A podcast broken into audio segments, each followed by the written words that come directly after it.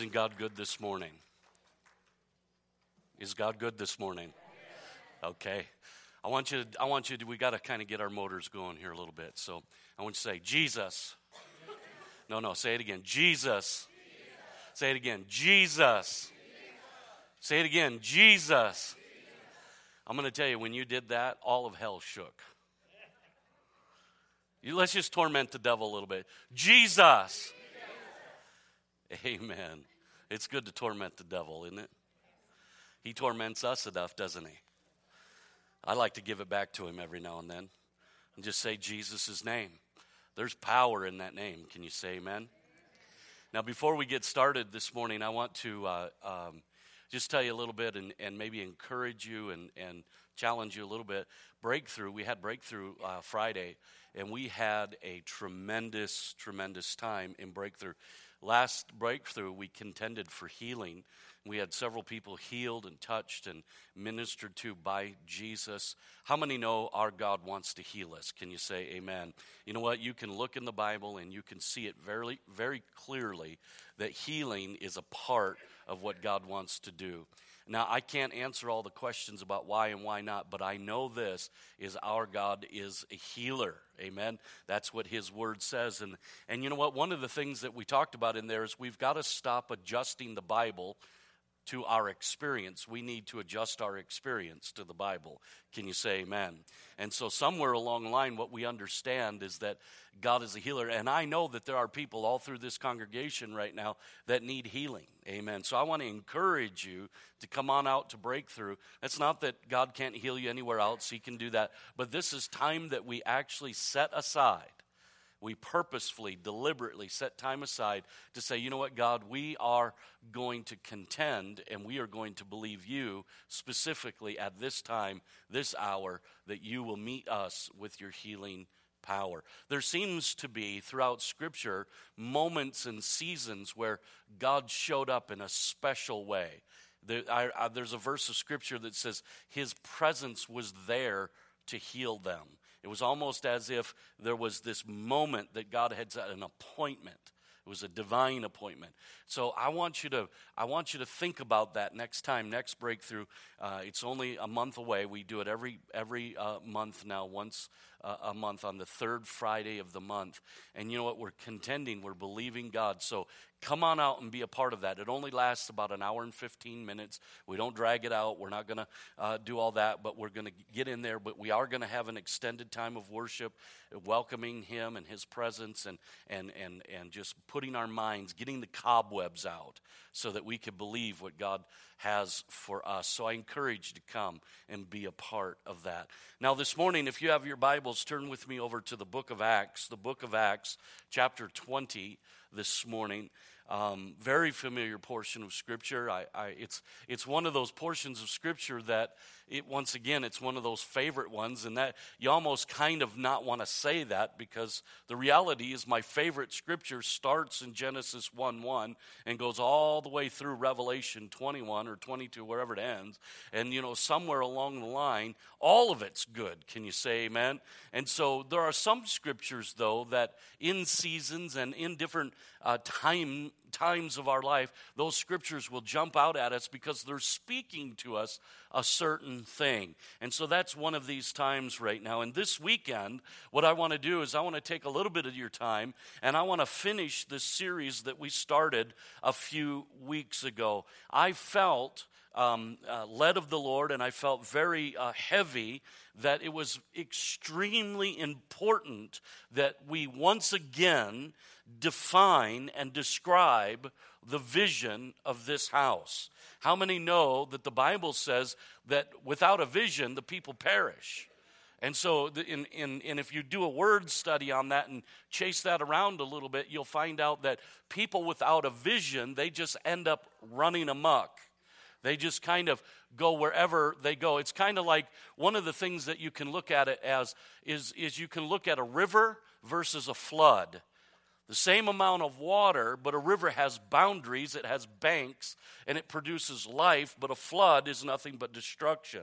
And vision is really that thing that provides those boundaries, those banks, if you will, that will give us direction and cause the power of our lives to flow in such a way that it will bring life, that will bring fruitfulness. And so we really do need a vision. Can you say amen? And so there is a vision in this house, in this church, and it's incredibly important that you and I understand, not only as a congregation, but as individuals, that we understand in clarity what that vision truly is. And the reason why we need to understand it is because it is also imperative this morning that we become personally invested in the vision. It's not enough, church. Let me, let me say this. I'm going to say this very clearly. It is not enough in your Christian life just to go to church. Yeah. I'll say it again just, just in case. I, it's early. It is not enough just to go to church. That was not what God had intended. Amen. There has to be an investment of our lives into what God is doing. I shared with the congregation last night there's basically three types of people, and this comes from a book that was written some time ago. I'm not even sure anymore what the, the, the, the specific subject was about, but the, the title of the book was Renters, Buyers, and Freeloaders. And the point of the book was is there's basically in life three types of people. You have freeloaders. Yeah, have you ever met a freeloader? You know what a freeloader is. They're, they're basically they're out from what they can get. It's all about them. In other words, if a freeloader is living at your house, they, they don't do any dishes, they, they, don't, they, they don't help with yard work, they, they demand lots of stuff, they, they eat all the food, they, they, they hog the remote of the TV. You, you know what a freeloader is, kind of basically a teenager. You know, you know what I'm saying. It's, it's, it's, they really don't want to do anything, they, they're just there for what they can get. Then you have renters. Now, renters are a little better than freeloaders because, you know what, when a renter goes into a house or an apartment, it, it, it, they feel like that space is theirs. They, they feel a, a personal connection. They're going to live there, so they'll clean, they'll paint, they'll, they'll kind of put their personality in it. But at the end of the day, at the end of the day, when the true cost is demanded, well, it's not mine. In other words, if the air conditioning goes out, hey, I just pay rent here, I'm going to call the landlord. He's got to pay for the $7,000 air conditioning bill. How many know what I'm talking about? Or if the hot water heater goes out, they call up the landlord and say, you know, you got to have a hot water. I pay rent. You need to, but this is not my responsibility. And so ultimately, at the end, while they have a little bit of skin in the game, they really, it's, it's really not theirs. And then you have buyers. You have buyers, and you know what a buyer is? Is, is, is it's somebody, it's like, do you remember the first car you bought? It's like, hey, hey, hey, hey, get your muddy feet out of here, man. What, what are you doing? I just cleaned this thing. You, you, you know, and then you had friends that smoked. No, you can't smoke in my car. What are you doing? No, no, no, not even with the windows open. Get those. In fact, I don't even want the pack of cigarettes in here. Out. That ashtray is decoration only. That's where I put, that's my coin jar. I put coins in there, not ashes. Why? Because you got skin in the game. You, it's your house, it's your car, it's your church. See, part of the problem is today is we we have a lot of people. There's a lot of people in the American church and I'm not just saying here, don't, so don't misunderstand me. I'm not shooting at anybody here, but there is attitudes that it's like, hey, I'm just going to go to church for what I can get out of it. I, just, I'm just going to go. I really don't have any intention of having any skin in the game. I, I, you know, and so really, I don't care as long as it's get, as long as it's producing for me. I'm golden. I'm good. But if, if if it stops, then I'm out. I'll go to another one. And, and we see these people all the time. They, they go from church to church, church, church, church, because really they, they don't have any, there's no identity, there is no home. They just, they're kind of freeloading.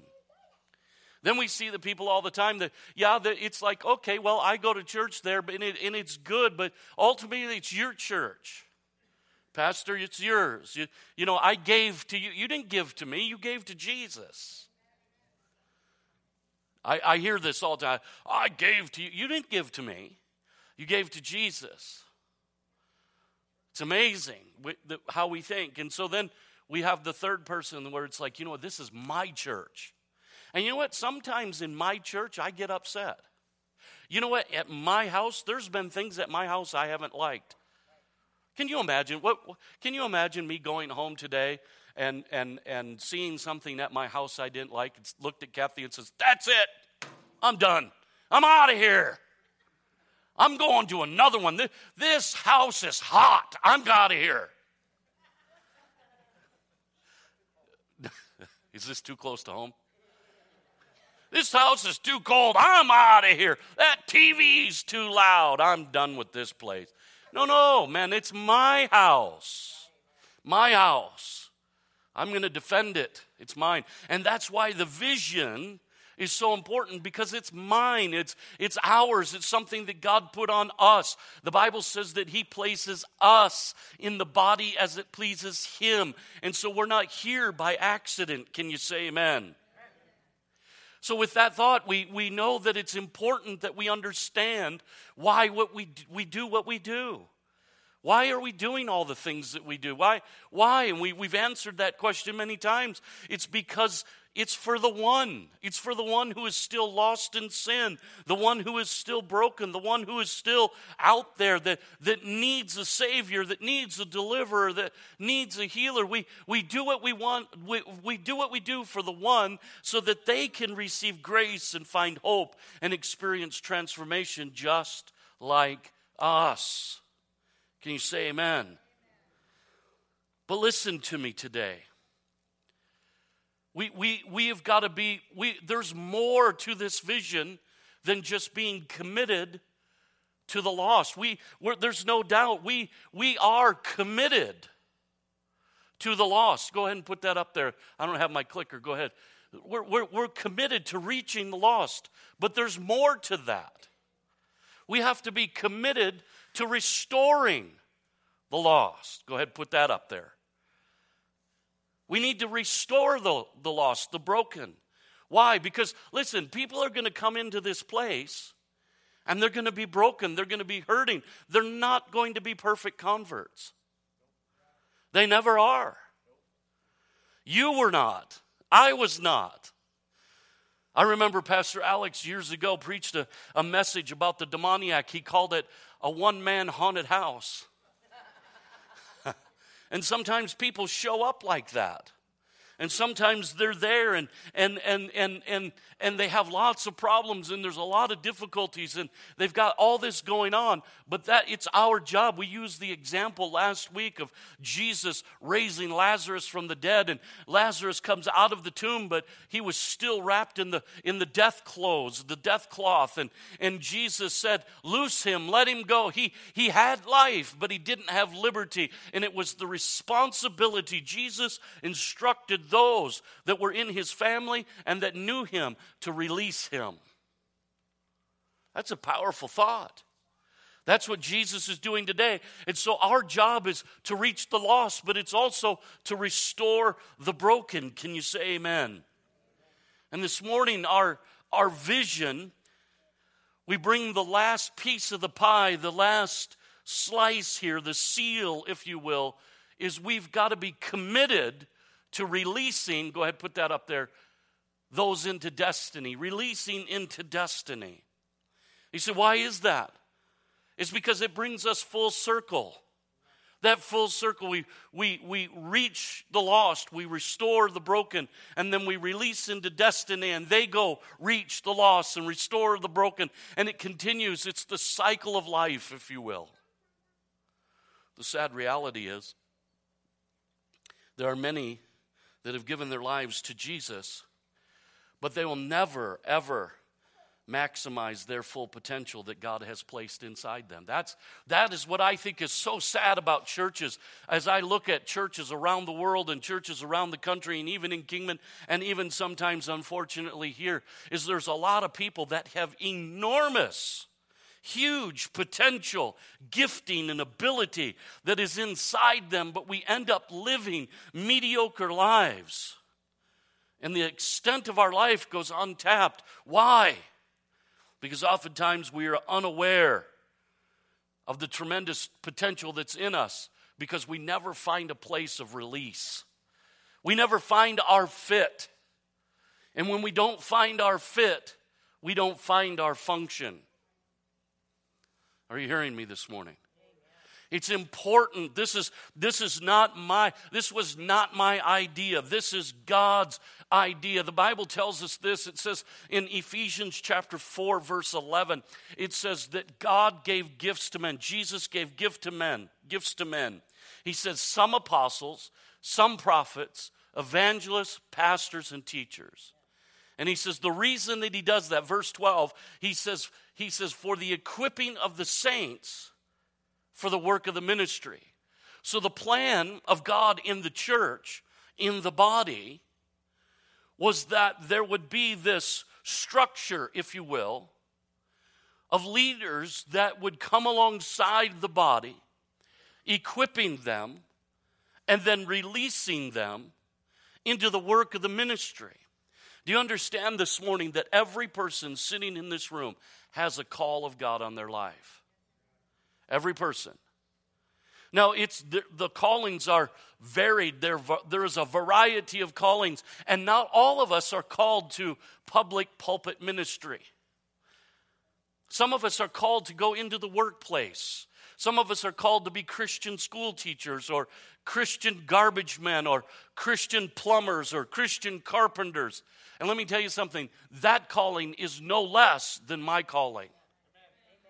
See, oftentimes what we do is we measure the calling based on what we consider as the spiritual value of it. But the reality is, your life matters. And so, your life, as God has created it, is to be released into the ministry. See, there are those that are called to reach the lost. Those are the evangelists. Those are the missionaries. Those that have a passion to speak the truth of God's word and to go out and present the love of Jesus. Then there are those that are called to restore. Those are the ones that have great patience and, and they love working with people and, and they bring them along and they have this ability to teach and train and guide and lead. And then you have the ones that are able to release. They're the ones that can see beyond the moment. They're the ones that can see the elephant in the marble. You say, where'd that come from? I think it was Michelangelo that was asked, how do you, how do you carve an elephant out of stone? He goes, I chip away everything that's not elephant. and somewhere he had this ability to see he could look at a piece of wood or a piece of stone or marble and he could see in it because that's an eagle, that's an elephant, that had the ability to see raw material, but he could see the finished product. See, too many times we're waiting for the finished product to show up, and God gives us raw material. And so there's a real there's a real process involved in this and this is what we're supposed to do. Can you say amen? How is it that we end up living these mediocre lives? Well, it's, it's because, in part, we fail to understand the importance of releasing. We, we end up going, well, that's just not me. No, it is you, it's what you were created to be. Look at Acts chapter 20, starting in verse 22. The Bible says, And now, Paul's writing, he says, Now I'm going to Jerusalem drawn there irresistibly by the Holy Spirit, not knowing what awaits me, except that the Holy Spirit has told me in city after city that jail and suffering lie ahead. He says, But my life is worth nothing unless I use it for doing the work assigned me by the Lord Jesus, the work of telling others the good news about God's wonderful kindness and love. Look at, look at this verse in verse 24. It captivates me. He says, But my life is worth nothing unless I use it for doing the work that's been assigned to me by the Lord Jesus. See, Paul had a perspective about his life. I, I remember years ago, I, I'll tell you a story, years ago when we were still in the downtown building. Um, this was when computers were really coming, you know, personal computers were really coming on the scene and all of that. They were getting more and more powerful, and you could do lots of stuff. There was a lot of graphic stuff you could do, and I was getting, uh, you know, really into accounting and all of that. And so I had decided to start a business. And my, the, I even went out got a business license, and it was called Executive Business Services. That was the name of my business. Got a business license, and I started working with a CPA that lived in Flagstaff, and I would travel around the Southwest with him, and I would, I would go to churches and I would help put churches, all their accounting on computer, and I would help them with all of their corporate stuff. And I, I don't know how many churches that I incorporated and got all their nonprofit and their 501c3 and all of this, you know, all this stuff. I was doing. And then, and then I got into the graphics. I started designing business cards and flyers and advertisement. And, and I thought, man, this is really cool. I'll, I'll build a business. And I remember within a short, short period of time, I started getting stressed out. I mean, just pressure pushed on me, pushed on me. Couldn't seem to make things work, couldn't seem to see heads or tails, and it just all this pressure on me. And I remember going to the altar down at the old church and I was praying. I said, God, I, I don't know what's going on. And I remember distinctly God speaking to me. And He says, I didn't call you to build a business, I called you to pastor a church. I said, What are you saying, God? He says, Shut the business down. And I did that day.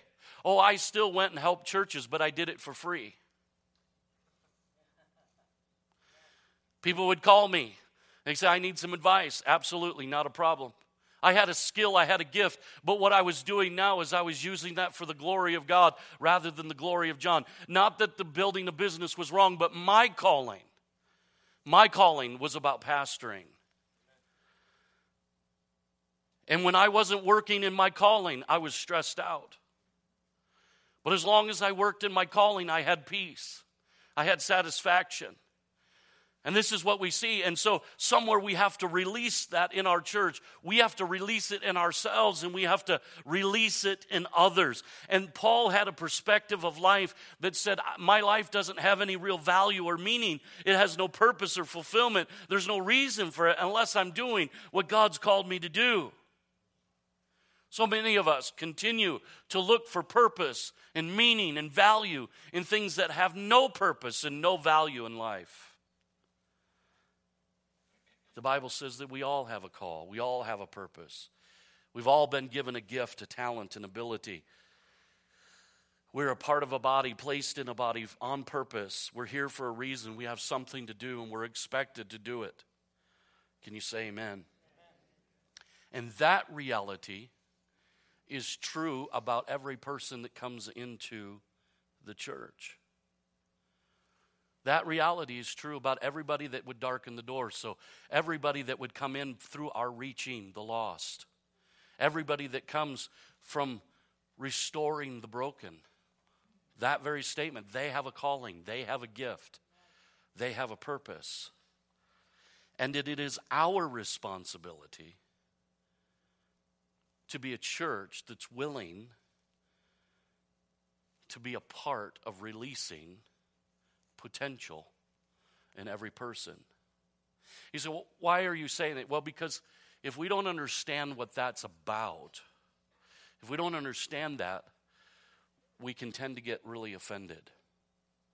He said, What do you mean? Well, let me see if I could help you. Myself and Pastor Alex and, and Pastor Harry, we were part of a fellowship a long time ago, a group of churches that had a vision.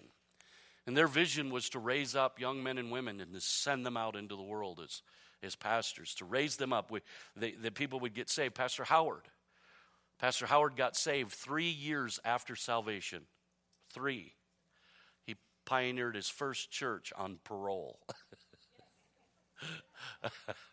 I always loved that story. He told me the story. He said, "Yeah." He says, "When I he, he went to Hemet, San Jacinto area, and pioneering a church, and he had I don't know a handful of guys, and he was having a Bible study with these guys, and he because Howard he, Howard was a true pioneer. He he would go into a, he would show up in a park where they're having a basketball game, and he would challenge everybody. He'd say, "I'll, I'll whip y'all." If I win, you got to come to my Bible study. And oftentimes he'd win. He, he was just that kind of guy. And, and so he, he had all these guys, and they were there. And, and he said one day he's doing the Bible study, and knock comes on the door, and he opens the door, and there's his parole officer. And he says, Time to do your UA. So he had to stop Bible study to do his UA so to make sure he's clean. He's pastor in a church. See, that's release right there.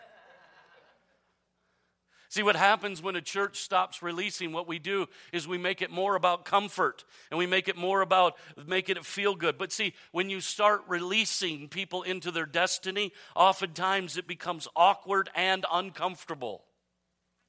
You say, why? Well, because a lot of times the people you're releasing, they're just beginning. I remember the first time I preached, my, it wasn't my very first sermon, but it was my first sermon in this church. We, we were downtown and, in, in uh, my gosh.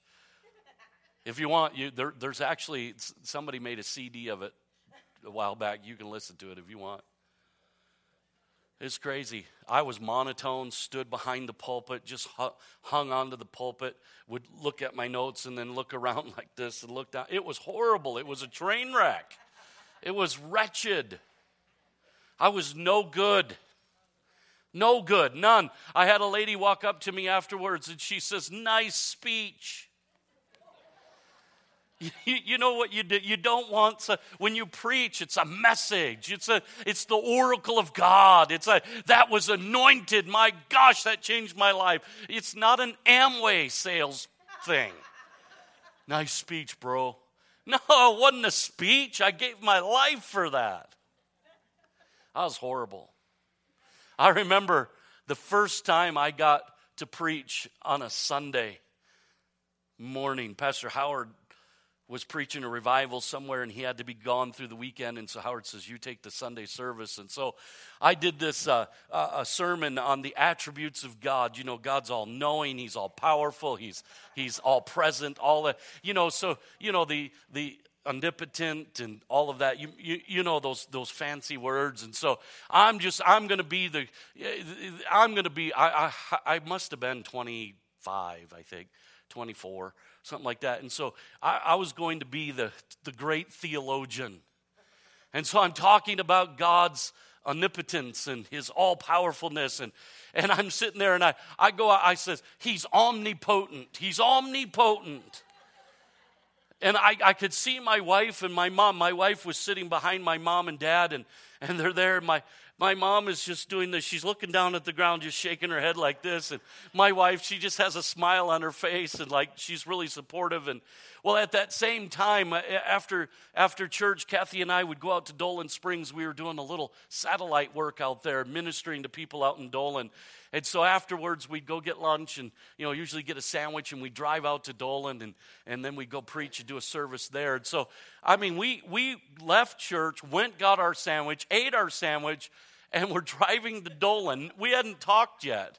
Nobody's saying nothing. And all of a sudden, Kathy says, she goes, hey, what's, uh, what's omnipotent? And I'm, you know, I'm thinking, well, maybe she didn't get it. You know, I'm, I'm, I'm ready. I'm just going to explain to her exactly. I'm going to, I'm going to be the Bible answer man right at that moment. And I looked at her and says, well, you know, omni means all and potent means power. So he's all powerful. And she says, kind of like omnipotent.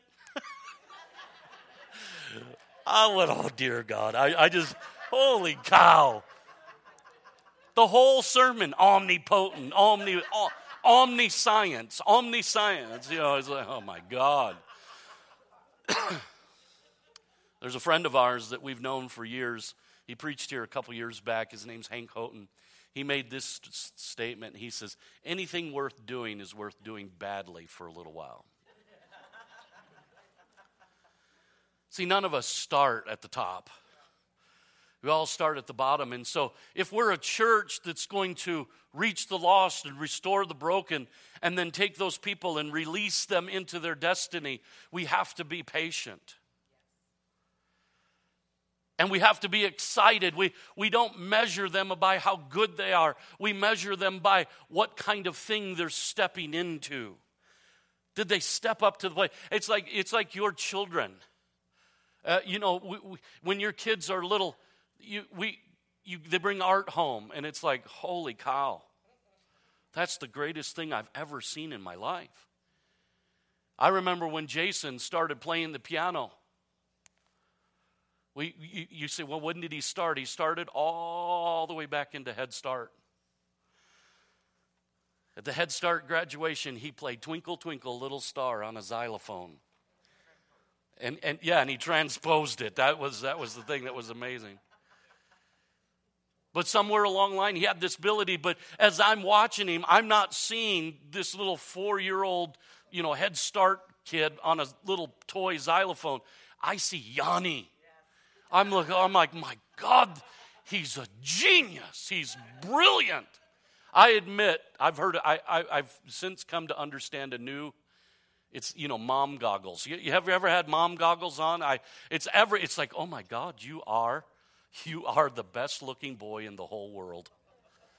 It's, it's like you, they're, you're the strongest, See, and we got to be that church. We got to look at people, and when they're doing something for God, they might be making a mess of it. But you know what? Somewhere they're doing something.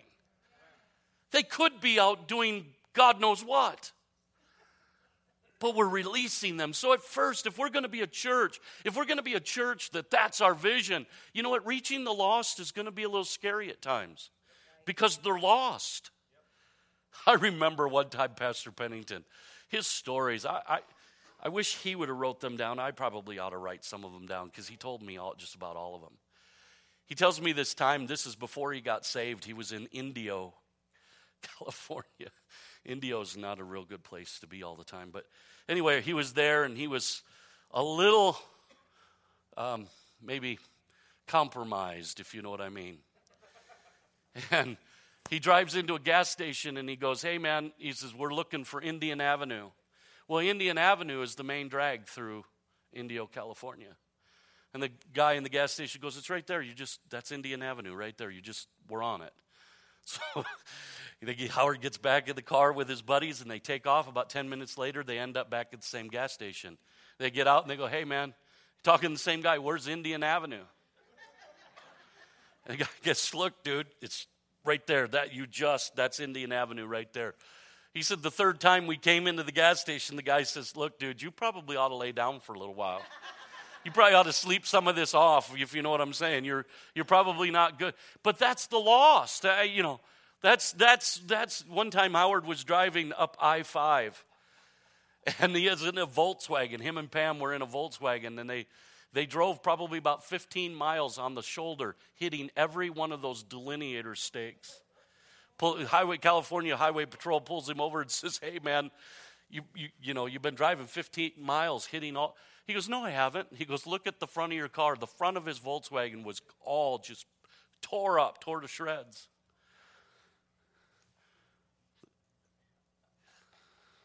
How, yeah, no, no, it gets worse. Six months after Howard was saved, He's sitting under the big tree at his house. He's smoking a joint.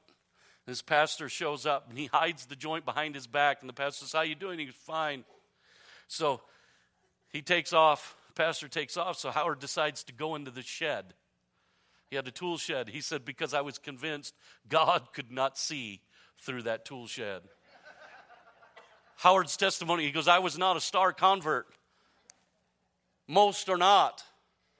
Most of us are not. We're, we're reaching the lost. They're lost. And we've got to be patient. We've got to love them and care about them, but we've got to be committed to restoring them. And that's one of the things that, that, that, that we did in the past really well was restoring people. But we've got to take it a step further. We can't, we've got to give them purpose.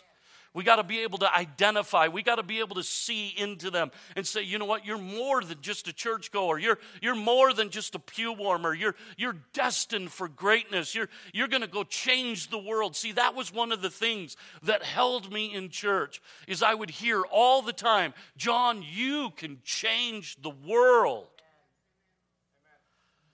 You could change the world, and your world starts right outside those doors. I remember Howard coming to me and saying to me, he goes, You know what, John, you ought to start a 12 step program. Does anybody know my testimony? I got saved when I was seven, filled with the Holy Ghost at 12, called into the ministry at 16, pastored my first church at 21. I was goody three shoes because I had one up on the two shoes. I remember the first time somebody said to me, Hey, there's a roach back here. I'm like, who cares about bugs? I, I didn't know roach clips. I didn't understand what it was about. I didn't. I didn't know I had to go to all, I had to go to Howard and ask him all, I had to learn the lingo. But somewhere God came along and He gave me a gift, and Jacob's Ladder has had huge success. Why? Because somebody took a risk and somebody was willing to release me into that ministry. That's what we got to be about. That's who we're called to be. So it may feel awkward. There may be people up here that preach to you, and you might go, Well, this is horrible. You might be thinking that now. I, I don't know. But somewhere, what we got to do is we got to go, Wait a second, this is more than about me. We're building something here. See, when family gets, see, the, the, the, all that we're talking about, all of that right there happens best in the context of family. It's when we, it's when we take on the role of being a spiritual mother or father. We come alongside somebody and we love them and we care about them. And we say, you could do more. You could be better. You're, you're, you're, you're better than this. You, there's so much inside you. God is inside you. That's our vision releasing into destiny. What could we do if we would release people? What could we do if we would just be patient with them? If we would let them say, you know what, I, I, I, you know, I can feed myself. I, I could go home and read the Bible. I'm going to go to church and I'm going to watch what God rises up there. It would be a powerful thing. Are you hearing what I'm saying? See, that's what, if you remember the beginning of this series, I told you that I came back from a conference where I was just stirred. I mean, there was a lot of things said there. There was a lot of good preaching, all of that. Those things stirred me. But the thing that stirred me more than anything was watching the dynamics of the house. One was how they fellowshipped with one another, how they loved each other. They were deliberate. You know, if you, the Bible says that if you want a friend, be a friend. So many times we're waiting for people to come to us. God's saying, stop waiting, go to somebody. You might be going to your next best friend. You know, somewhere we have to be deliberate. We might, it might cost us an extra five minutes getting out of church, but that five minutes may change our lives. It was the fellowship, it was the love, and it was the love for the house, and it was the fact that, you know what, people were celebrated. They, yeah, they weren't great. There was some, there might be singers that aren't so good. There might be musicians that, that don't play well. But they got the guts to get up here and play and sing. They're saying, you know what, I just want to do something for God. They'll get better. You know what? And somewhere along the line, as we release people and we celebrate them, and we say, you know what, God, we're, we're just, we're going to build the kingdom. Man, God will pour into us like we've never been poured into before. See, that's what it's about. That's what church is about reaching the lost, restoring the broken, and releasing people into their destiny. That's what we're about. Can you say amen? Why don't you bow your heads with me? Father, we just thank you so much, God, for all that you're doing. We first we want to say thank you for this vision.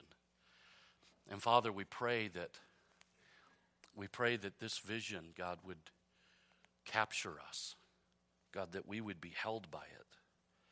Father, that we would begin to understand it and to bring it into our lives and, and, and invest in it. Father, help us to be buyers. Help us to invest our lives into what you're doing here at this church. Father, we thank you so much for your goodness and your grace. Father, we thank you, God, for your challenge in our lives. And Father, I just pray right now for every person in this room today. Father, that you would cause these words, God, these words that came from you, God, to penetrate hearts, to find good soil, good ground, to where it will bear fruit. Father, that we would be a church that's reaching out for the lost, that we would reach out in love and grace and in mercy, touching lives, bringing people to salvation sharing the love of Jesus Christ. Father, that we would be a people committed to restoring the broken, understanding that it may take a little bit, but with you, all things are possible. That lives can truly change, families can be restored, marriages can be brought back together, people can have their minds back. Father, I pray that you help us. And then, Father, I pray that you help us to be a people that are willing to release others into their destiny, willing to support them when they're not so good, knowing that one day they may change the world for you. And Father, we give you all the praise and all the glory. In Jesus' name, amen. You know, church, I, let me just say this and then I'm going to let you go. This, I, I, as your pastor, I'll tell you, this is hugely important that we get this as a church. Because if we'll get this, I believe God will invest in it. I believe God will say, okay, I'll, I'm on board with this. Reaching the lost, restoring the broken, releasing into destiny. That's who we are. Can you say amen? Stand to your feet all across this place. Our prayer team is coming. If you have a need of any kind, come on up. Let them touch you, minister to you, pray for you. Um, we love you today. Go have a great, great afternoon. We'll see you next week. You guys, man, Jesus is with you. God bless.